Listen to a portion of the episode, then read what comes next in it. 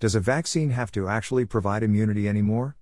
Omicron variant adds to concerns about protection offered by COVID 19 vaccines. By John Ley with Clark County. Today.com. Dr. Ryan Cole recently addressed a crowd at a Texas COVID 19 summit and discussed vaccines and the pandemic.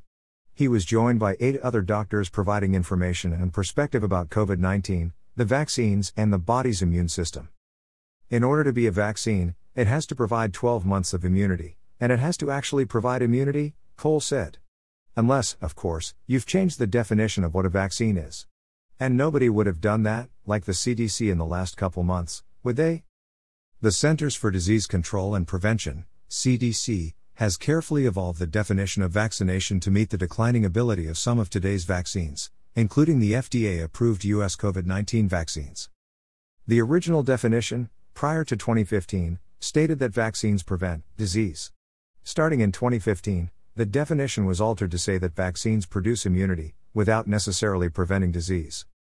After the COVID 19 vaccines were introduced, and it was discovered they do not necessarily prevent disease or provide immunity, the CDC altered the definition of vaccines again to say that they merely produce protection. Before the changes, the definition for vaccination read the act of introducing a vaccine into the body to produce immunity to a specific disease. Now, the word immunity has been switched to protection. The term vaccine also got a makeover.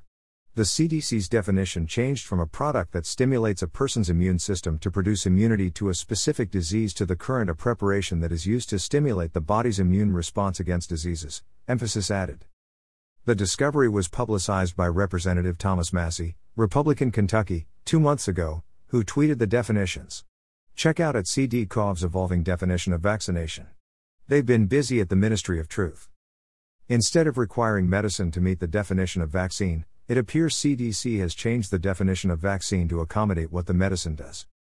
Some people have speculated that the unannounced changes were the CDC's attempt to hide the fact COVID 19 vaccines are not 100% effective at preventing coronavirus infection. Massie's tweet triggered a response from the CDC which said the slight changes in wording over time haven't impacted the overall definition.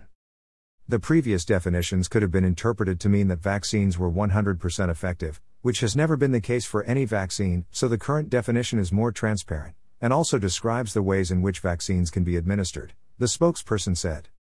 It's also important to note that the modifications to the definition of vaccine don't change the fact that vaccines and the act of vaccination has prevented millions of illnesses and saved countless lives, the spokesperson said at the time.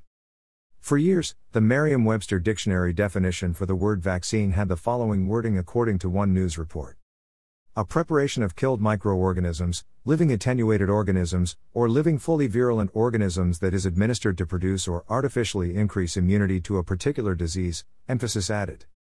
On May 24, 2021, dictionary editors revised it to read, in part, a preparation that is administered, as by injection, to stimulate the body's immune response against a specific infectious agent or disease.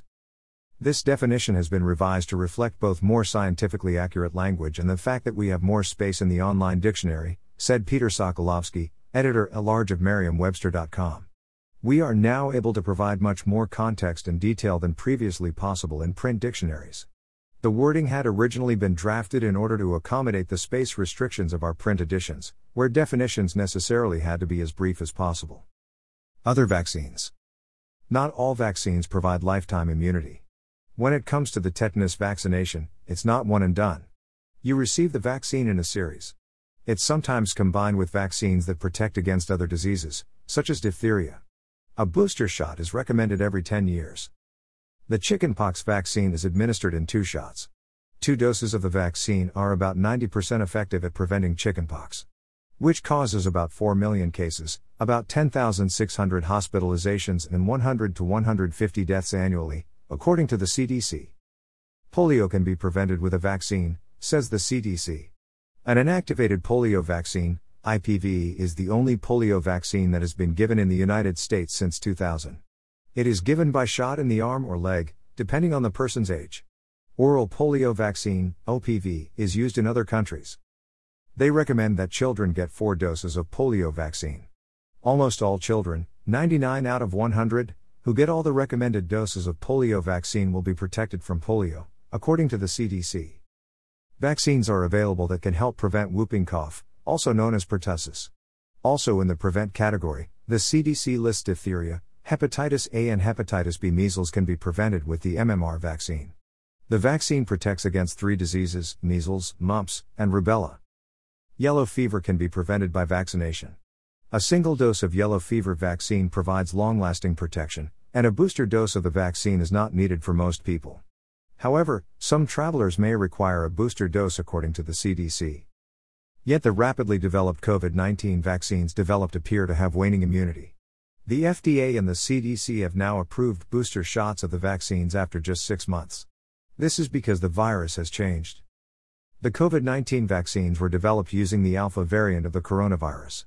Yet it was the delta variant that caused the huge wave of sickness and deaths this past summer. Breakthrough cases became common as both vaccinated and unvaccinated individuals got sick. It appears waning immunity happens in many individuals after 4 to 6 months following the original vaccination. Omicron variant. The CDC now says everyone 18 and older should get booster shots due to the new Omicron variant. Will the current vaccines protect against this new variant? They only offered some level of reduced sickness against the Delta variant. President Joe Biden briefed the press yesterday that Dr. Anthony Fauci of the CDC believes the current vaccines will provide some level of protection against Omicron. The vaccine makers are not so sure. I want to reiterate Dr. Fauci believes that the current vaccines provide at least some protection against new variants, and the booster strengthens the protection significantly, Biden said at a press conference. We do not yet believe that additional measures will be needed. Yet he then went on to say his team is working with officials at Pfizer, Moderna, and Johnson & Johnson to develop a specific booster or new vaccine if needed.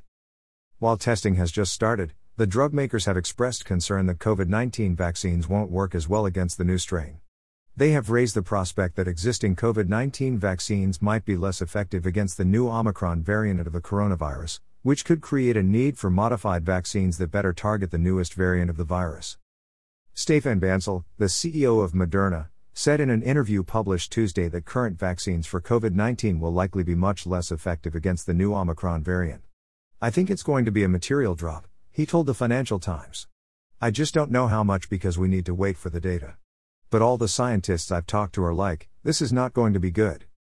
All of which leads back to the question many people have Is this a legitimate vaccine?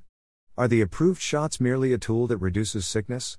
And if that is the case, then why are they being mandated, given their reduced effectiveness against the Delta variant and new fears of their effectiveness against Omicron?